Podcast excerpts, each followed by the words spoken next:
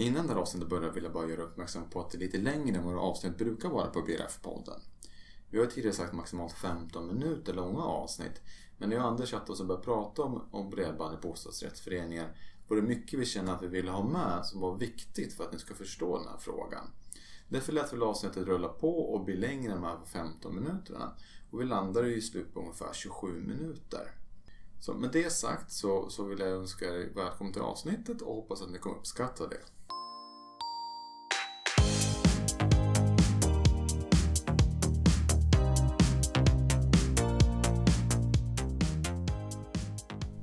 Hejsan alla lyssnare och välkomna till ett nytt avsnitt av BRF-podden. Det här är en podcast som görs hos på Fastighetsägarna Stockholm och tanken ska fungera som hjälp för er som sitter i styrelsen i bostadsrättsförening för att kunna fatta bättre beslut runt de här ofta knepiga frågorna ni kan ställas inför. Jag tror också boende i en bostadsrättsförening kan ha nytta av den här podcasten för att lära er mer om vilka frågor som styrelsen tampas med. Idag ska vi prata bredbandsfrågor. Eh, och med mig för att göra det har jag Anders Edgren, projektledare på VSB Sverige. Det är också Anders som svarar i våra medlemsrådgivning med ringar frågor om IT-relaterade ämnen. Välkommen hit Anders! Tack så mycket, det är roligt att vara här. Mm, ja, men kul! Eh, ja, om man står inför det här ofta ganska stora och komplexa beslutet i en bostadsrättsförening, man vill göra någonting åt sitt bredbandsnät man har i föreningen. Hur ska man resonera då inför det beslutet, tycker du? Ja, en viktig sak som jag tycker är att idag har ju de flesta fastigheterna ett eh, koaxialnät eller ett kabel-tv-nät. Eh, det är ofta, men inte alltid, Comhem som levererar tv, telefoni och bredband över det nätet. Eh, och även om de här näten är förhållandevis gamla så är det bra kapacitet i dem. Det går att leverera 100 megabit och i många fall även 500 megabit. Så därför tycker jag det är viktigt att man funderar igenom varför man vill bygga ett nytt nät. Vill man ha ännu snabbare hastigheter eller vill man ha ett större utbud eller vill man ha billigare tjänster? Just det. Eh, för att, och utbudet kan skilja sig då mellan leverantörerna om man ändrar andra typer av nät så att säga? Ja, i grund och botten kan man säga att ett kabel-tv-nät eh, så är man generellt sett begränsad till en leverantör som man har då exempelvis Comhem. Eh, då kan man bara välja mellan Comhems tjänster. Har man ett nytt nät eh, så kan man dels välja mellan många olika leverantörer som vill leverera till fastigheten. Sen finns det också möjligheten för bostadsrättsinnehavaren att eh, välja olika tjänsteleverantörer inom det nät som finns i fastigheten. Just det. Men då, många tror jag tänker man hastighetsfrågan då. Om man har ett, ett, ett Comhem-nät till exempelvis eller annat sånt kabel-tv-nät. Står sig det liksom nu hastighetsmässigt och kommer det göra det framöver också? Ja, alltså som sagt 500 megabit är hastigheten som går att leverera idag och det är ju väldigt snabbt. Eh, det är få som, som behöver mer. Eh, ett nytt nät, ett nytt fastighetsnät eller LAN-nät som det också kallas, eh, är tekniskt snabbare. 1000 megabit, det finns också 10 000 megabit. Så att rent tekniskt är ett nytt nät snabbare. Däremot i det liksom, dagliga användandet, framförallt om man har en trådlös router hemma, så är det ingen jättestor skillnad. Personer som spelar eh, online-spel eh, kan uppleva att det är lite bättre eh, svarstider i ett nytt nät och jämfört med ett eh, kabel-tv-nät. Eh, så de kan möjligen märka lite skillnad. Men eh, kabel-tv-näten står sig ganska bra rent tekniskt. Mm. Så det blir kanske i mångt och mycket en utbudsfråga idag i alla fall och kanske en framtidssäkring möjligen om man ska installera ett, ett fibernät. Ja, jag ser i huvudsak tre anledningar till att man, att man ska bygga ett nät. Och dels det jag var inne på tidigare, att i stort sett finns det bara en operatör i Sverige som vill leverera eh, bredband, tv och telefoni över kabel-tv-nät och det är Comhem. Eh, sen finns det lite lokala eh, mindre företag också som gör det på, på mindre orter. Eh, ett nytt nät det vill alla operatörer i Sverige leverera på. Så att man har ett större utbud som förening och som eh, enskild lägenhetsinnehavare.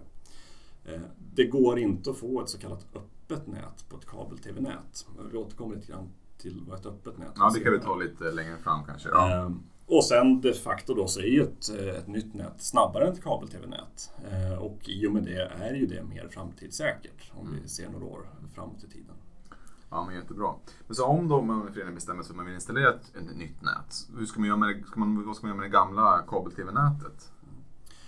Eh, det beror lite grann på tycker jag. Eh, en fördel med ett kabel-tv-nät är att dels finns det ett eh, analogt tv-utbud. Det är väldigt enkelt om man stoppar in tvn i, i vägguttaget så har man, har man tv. Ehm, Bygger man ett nytt nät, eh, ett LAN-nät, då måste alla eh, lägenhetsinnehavare ha en digitalbox. Eh, man kan inte heller använda en inbyggd digitalbox i tv-apparaten om man ska ha IP-TV som det då kallas när det distribueras då över LAN-nät. Ehm, sen en annan aspekt kan vara att ett kabel-tv-nät kan finnas i flera rum i, i lägenheten. Ehm, om man bygger ett nytt LAN-nät så avslutas oftast det i hallen eh, och det kostar ungefär 1500 kronor att få ett uttag placerat i något av rummen. Eh, så det kan ju bli en stor kostnad om en lägenhet har tre tv-uttag idag.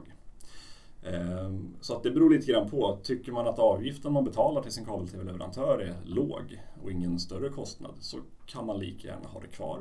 Ehm, Sen kan det vara så att en ny operatör man tecknar avtal med kan ge ett bättre erbjudande om man tar bort kabel-tv-nätet för då slipper ju de en, en konkurrent.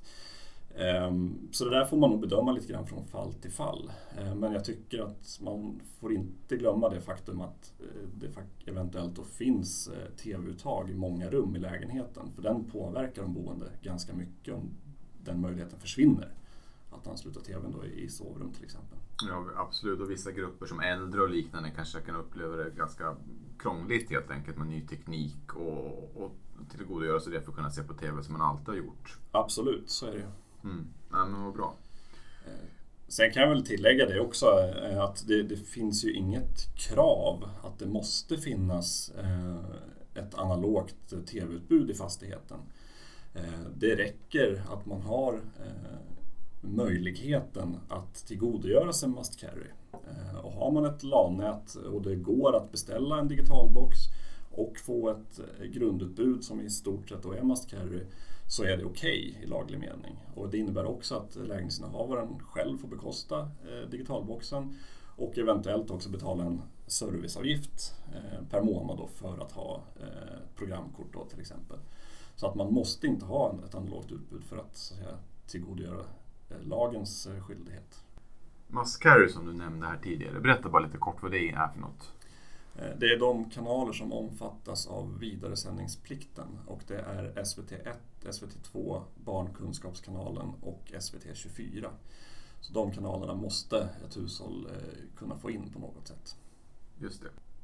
Om man då i föreningen och kanske framförallt i styrelsen som sitter med de här frågorna och bestämmer sig för att man vill gå vidare och börja titta efter på olika alternativ till nytt bredbandsnät. Vad finns det för tjänstealternativ då? Mm. Ja, för det första så är det så att eh, föreningen måste teckna ett avtal med en operatör. Eh, man kan inte bara bygga ett fastighetsnät och sen tro att lägenhetsinnehavarna själva kan välja från alla operatörer. Eh, så bostadsrättsföreningen måste teckna ett avtal med en operatör. Och då finns det några olika affärsmodeller att välja mellan. Eh, det är öppet nät, vertikalt nät och gruppanslutning. Eh, och det gemensamma mellan de här olika modellerna är att föreningen då tecknar avtalet med operatören eh, och operatören hyr en fiber från en nätägare för att ta sig fram till fastigheten. Och nätägaren det kan vara Skanova eller Stokab eller ett lokalt stadsnät. Eh, operatören sätter upp switchar och driftar nätet. Mm. Om vi tittar på olika tre alternativ du sa här då. Ehm, om vi börjar med öppet nät till exempel hur, hur fungerar det och vilka för och nackdelar har det gentemot de andra två alternativen? Eh, föreningen tecknar då ett avtal med en operatör som i det här fallet brukar kallas för kommunikationsoperatör. Eh, och den levererar oftast inga egna tjänster utan låter andra tjänsteleverantörer leverera sina tjänster i sitt nät. Och det brukar finnas mellan 5 och 10 bredbandsleverantörer och kanske 2 till 4 eh, TV-leverantörer i ett öppet nät. Och utbudet varierar en del mellan olika kommunikationsoperatörer så att det kan vara bra att titta eh, vilket utbud man får eh, innan man skriver på ett avtal. Just det, att olika leverantörer av tv-tjänster kan finnas hos olika kommunikationsoperatörer. Precis, det finns flera olika kommunikationsoperatörer. Det finns fem stycken ungefär på den svenska marknaden. Eh, och de har då i sin tur avtal med olika bredbandsleverantörer. Och många av de här bredbandsleverantörerna finns i alla öppna nät. Men vissa operatörer finns inte i vissa nät och det är framförallt de de stora operatörerna, Telia, Bredbandsbolaget och Comhem. Det är de som finns i vissa nät men inte i alla nät. Så att det, där, det är bra att kolla upp det där. Just det, ja men det är en bra sak att ha koll på innan. Ja, nej men ja, om vi... Fördelar och nackdelar kanske om, om öppet nät då? Mm. Eller? Eh, fördelen med det öppna nätet är ju framförallt att det finns en valfrihet. Eh, lägenhetsinnehavaren väljer själv om den vill teckna en tjänst eh, och det finns en valfrihet, alltså att välja mellan många olika tjänsteleverantörer. Priserna i de här näten är ganska bra, det blir ju konkurrens, det finns många leverantörer. Ehm, nackdelarna är i vissa fall att det kan vara lite eh, stökigt vid felsökningar. För lägenhetsinnehavaren felanmäler ju till sin bredbandsleverantör. Om de inte kan lösa problemet felanmäler de till kommunikationsoperatören. Och i vissa fall kan man hamna lite mittemellan och ingen riktigt vet vad felet är. Eh, ofta funkar det, men, men det är en, en, en liten... Det kan vara problem i vissa lägen. Eh, det kan också vara så att små föreningar eh, inte har så lätt att teckna ett avtal med ett öppet nät. Eh, eftersom kommunikationsoperatören har en del fasta kostnader. De måste hyra en fiber, eh, de måste sätta upp switchar eh, och är det då väldigt få lägenheter eh, i fastigheten kommunikationsoperatören vet ju inte från början hur många som kommer köpa en tjänst så blir affären för osäker för dem. Eh, så därför kan det vara svårt för en liten förening men eh, ofta är det någon operatör som är sugen på att ansluta så att det brukar finnas någon kommunikationsoperatör som vill ansluta även mindre fastigheter. Vad skulle du säga att en mindre förening är här? Ja, generellt eh, kan man väl säga att är man, är man färre än 20 lägenheter så kan det bli problem. Mm. Men vill man ha ett öppet nät så ska man ju absolut ställa frågan. För det är inte alls omöjligt. Men under 20, ja, kan vara svårt. Mm. Ja, men bra. Om vi går vidare då. Nästa, var det vertikalt nät? Ehm, tror du pratade om sen. Precis, eh, och det innebär då att föreningen tecknar ett avtal med en operatör och den operatören får då ensamrätt att leverera sina tjänster eh, i det nya nätet. Så att eh, lägenhetsinnehavaren får i det här fallet bara valmöjligheten mellan att inte teckna en tjänst eller att teckna en tjänst med den specifika operatörer. Eh, det är ju i princip samma modell som då Comhem använder i kabel-tv-nätet. Just det, ja men precis. Ehm, ja, och fördelar och nackdelar för ett vertikalt nät då, då om inte mot öppet nät och gruppavtalslösningar? Eh, fördelen är att i, ett vertikalt nät eh, så är det ett led mindre. Det finns ju ingen kommunikationsoperatör. För i det här fallet är det operatören som gör allt. Eh, den har sina egna switchar. Ehm, så att det gör att man kapar ett led och att priserna därför brukar bli något billigare än i ett öppet nät. Ehm. Just det, för att i ett öppet nät då måste då kommunikation, kommunikationsoperatören tjäna pengar från varje ansluten Precis, kommunikationsoperatören får ju betalt av den operatör som, som eh, lägenhetsinnehavaren har tecknat en tjänst med. Just det. Ehm, och då är det ju då både operatören och kommunikationsoperatören vill ju ha sin marginal. Mm. Eh, men i det vertikala nätet så har man bara en motpart så att då kapar man bort ett led där. Mm. Så att det kan göra så att det blir något bättre priser än i ett öppet nät. Eh, sen är också ansvaret lite tydligare i ett vertikalt nät. Eh, både föreningen och lägenhetsinnehavaren har ju avtal med samma operatör. Det finns bara en part egentligen som ansvarar för, för driften. Mm. Ja, men jättebra. Nackdelar då med ett vertikalt nät? Ja, man får ju ingen, ingen valfrihet. Ehm, det, är samma modell som sagt som i kabel-tv-nätet. Det finns en operatör, det är den man får välja mellan. Eh, en annan viktig sak är att man är ganska noga och titta på eh, tv-utbudet.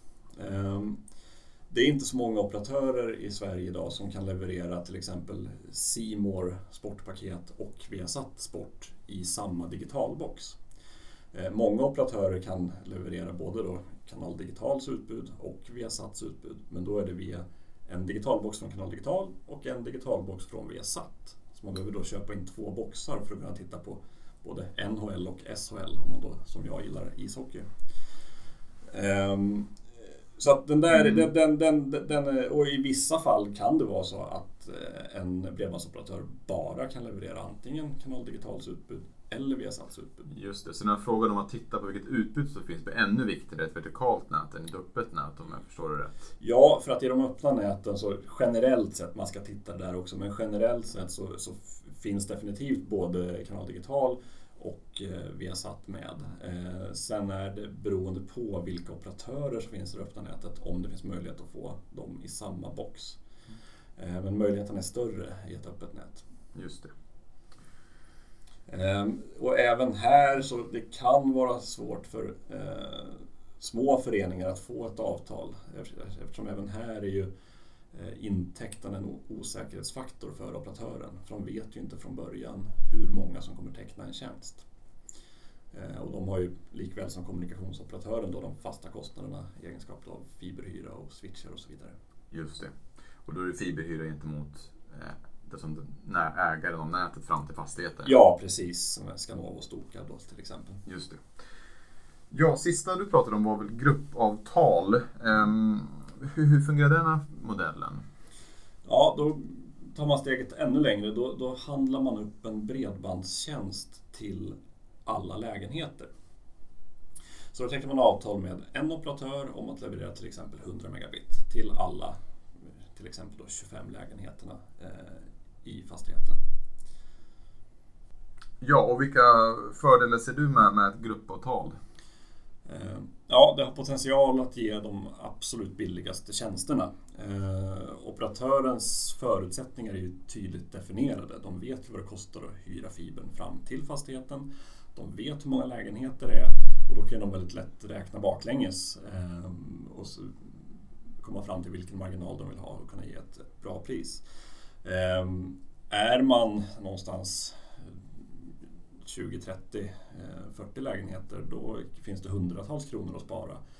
Men det bygger ju på att alla vill ha en bredbandstjänst för att alla lägenheter omfattas av gruppavtalet.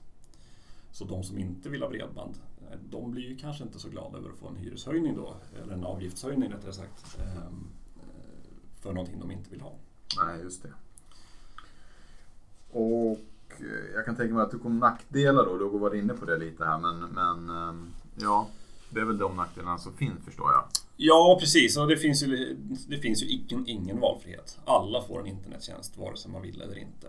Även här är det ju viktigt att man tittar tv-utbudet på samma sätt då, som på det vertikala nätet. Mm. Um, och det kan också vara här, där är man en liten förening eh, så är det svårt att få riktigt billiga tjänster för att de här fasta kostnaderna gör ändå att eh, operatören behöver ta ut ganska mycket per lägenhet.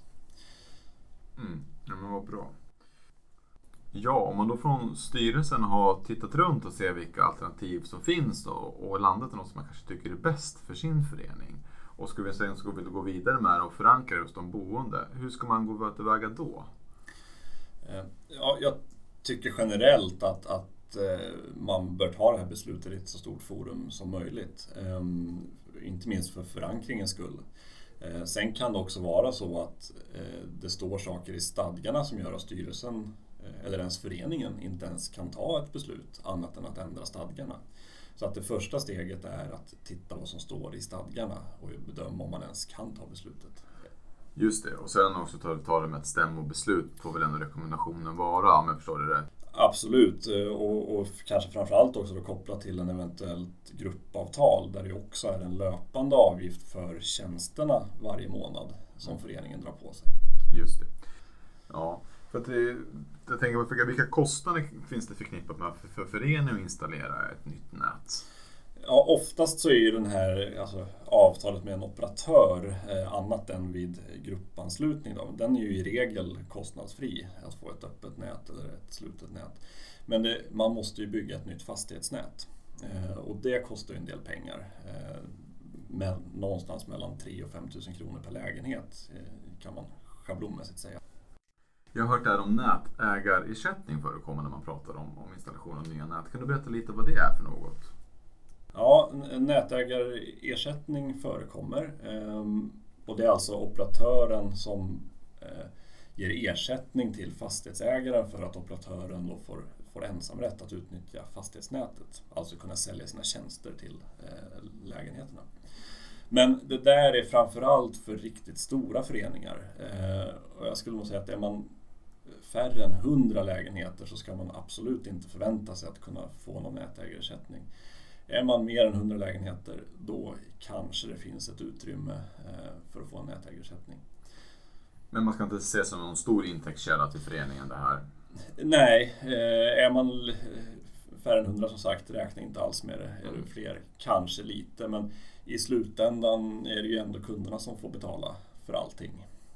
Ja, nej, men så är det ju. Fastighetsnät har vi pratat om här tidigare flera gånger. Vad är det för något? Fastighetsnät är ju egentligen ett samlingsbegrepp och kan omfatta flera olika tekniker. Eh, kabel-tv-nätet är ett fastighetsnät. Eh, men när vi nu pratar om fastighetsnät så, så syftar vi till de här nya eh, näten som man avser bygga för att kunna teckna avtal med en ny operatör. Ehm, och det är då helt enkelt de kablar som man drar ner från källaren upp till varje lägenhet eh, som eh, tjänsterna då distribueras över. Just det. Ehm, finns det olika alternativ här eller hur arbetar man med fastighetsnätet? Ja, det finns egentligen två olika tekniker man kan, man kan använda sig av. Det ena är att man drar fiberkablar. Det andra är att man drar kopparkablar och de där kopparkablarna eh, kallas då eh, Cat 6 eller kategori 6. Det finns lite olika kategorier men Cat 6 är det vanligaste idag. Ehm, och det man kan säga är att fiber har högre kapacitet ett kopparnät. Ett kopparnät eller Cat6-nät har en begränsning på 1000 megabit. Ehm, det finns kopparnät som har upp till 10 000 megabit per sekund, vilket ju är jättesnabbt. Ehm, fibern har ingen egen begränsning utan man byter bara utrustningen i varje ända av fibern så är det ja, inte obegränsat men det är bra mycket högre mm. än kopparkablarna det, en annan fördel med att bygga ett fibernät eh, är att i vissa fall så kan man slippa att ha operatörens switchar nere i källaren. Utan operatören kan då ha dem ute på stan i speciella nodrum eh, med kyla och passageskydd och alla sådana saker. Just det. Finns det någon kostnadsmässig skillnad mellan de här två alternativen? Ja, eh, ett fibernät är totalt sett lite dyrare än, än, ett, än ett kopparnät. Ehm, det beror framförallt på att man måste ha en medieomvandlare in i lägenheten som alltså gör om laserstrålen i fibern till ett vanligt datauttag som man kan koppla in sin dator till. Och den kostar ungefär 1000 kronor. Själva installationen av fastighetsnätet är det ingen större skillnad på koppar eller fiber. Är det ingen jättestor kostnadsskillnad på, på på ett Cat 6-nät och ett fibernät så tycker jag att man ska välja ett fibernät. Då är man framtidssäkrad. Och fastighetsnätet är egentligen den viktigaste frågan när man pratar om det här. För att fastighetsnätet ska hålla i 40-50 år. Det kommer komma mängder med operatörer som kommer leverera tjänster till er fastighet. Men fastighetsnätet hör till fastigheten och det är det egentligen som är det värdehöjande. Just det, det är en del av den basala infrastrukturen och för en lite mer kostnad nu så har man en mycket starkare investering för framtiden. Ja, fiberkablarna kommer ni inte behöva byta ut. Mm. Är det något annat du tycker man behöver tänka på runt fastighetsnätet? Ja, eh, det förekommer ibland att eh, operatörer eh, erbjuder att bygga fastighetsnätet gratis om man tecknar avtal med dem. Och det är ju i grunden bra naturligtvis, men det är ju viktigt att man har koll på vad man får. Alltså får man ett bra nät och att man är medveten om eh, vad som kommer att ske och att placeringen av switcher och så vidare blir på ett lämpligt sätt. Ehm, så det är viktigt, även fast det är gratis så är det ändå viktigt att man har koll på det. Eh, och det andra är att ehm, eh, det är väldigt viktigt att man ser till att det i avtalet framgår att det är entreprenören som har ansvar för arbetsmiljön när projektet pågår. Annars är det föreningen då i egenskap av byggherre som har det ansvaret. Mm. Ja, men jättebra rekommendationer och viktiga saker att tänka på. Ja, så ska ju då det här fastighetsnätet installeras i, in i fastigheten. Vad ska man kanske från styrelsens sida tänka på där när man ska kommunicera med sina boende runt i arbetet? Ja, det är väl som vanligt tänkte jag säga när man gör liksom, eh, installationer i fastigheten. Det, det blir ju en del buller. Eh, man ska från källaren upp genom trapphusen eh, så det blir både dammigt och bullrigt. Så det är viktigt att hålla medlemmarna informerade om det. Sen ska man ju dessutom in i lägenheten och montera en switch, vilket man normalt sett gör. Ehm, och den är ganska viktig var den placeras. Dels utifrån att nätet ska hålla, men inte minst då utifrån lägenhetsinnehavaren som vi kan ha synpunkter på hur den ska placeras rent estetiskt. För det är en ganska stor burk som ska upp i hallen. Mm. Hur stor är den ungefär? De brukar vara ungefär 25 gånger 30-35 cm stora. Mm. Och behöver ju en elanslutning också. Just det. Ja, det är viktigt att man alla bor införstådda på att det kommer ske. Ja. Ja, du säger att man installerar ofta den här switchen i, i hallen. Om man då vill få in eh, bredbandet in i andra rum i lägenheten och särskilt om ni ersätter ett, ett TV, kabel-TV-uttag till exempel. Hur gör man det arbetet? Ja, um i, grunden ska jag säga att det är bra att switchen hamnar i hallen för att man vill generellt sett inte dra in fibern så långt in i lägenheten. För det ger då risk vid renovering att den här fastighetsnätsfibern skadas. Eh, och den är ju föreningens ansvar i grunden. Ehm, men eh, det blir ju knöligt som sagt när man ska titta på TV inte minst. Då måste man i princip ha en kabel eh, till vardagsrummet då till exempel. Eh, och man bör ju ha med i, i upphandlingen att det finns en möjlighet för lägenhetsinnehavarna att avropa installation av ett så kallat lägenhetsnät. Alltså få ett uttag i vardagsrummet eller i något annat rum också. Men att de då eventuellt bekostar det själva. Är det så att föreningen har valt att eh, släcka ner kabel-tv-nätet eh, då tycker jag att föreningen ska fundera på om det inte ska ingå dragning av åtminstone ett uttag då till vardagsrummet för just kunna eh, underlätta för att koppla in TVn till det nya nätet. Ja men jättebra. Um, tack Anders för att du tog dig tid att komma hit. Jag tror jag känner mig väldigt nöjd med de frågorna jag hade runt det här. Tack så mycket och det är som sagt bara att ringa medlemsrådgivningen om man har frågor så svarar oftast jag, ibland någon kollega till mig. Mm, ja men jättebra. Tack så mycket för idag. Tack tack. Tackar.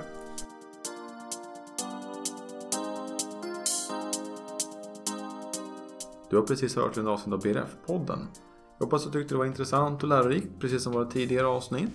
Du hittar fler avsnitt av den här podcasten på soundcloud.com, iTunes podcaster och även på vår hemsida fastighetsagarna.se Stockholm. Men det vill jag tacka för oss och hoppas att du vill lyssna på oss igen framöver.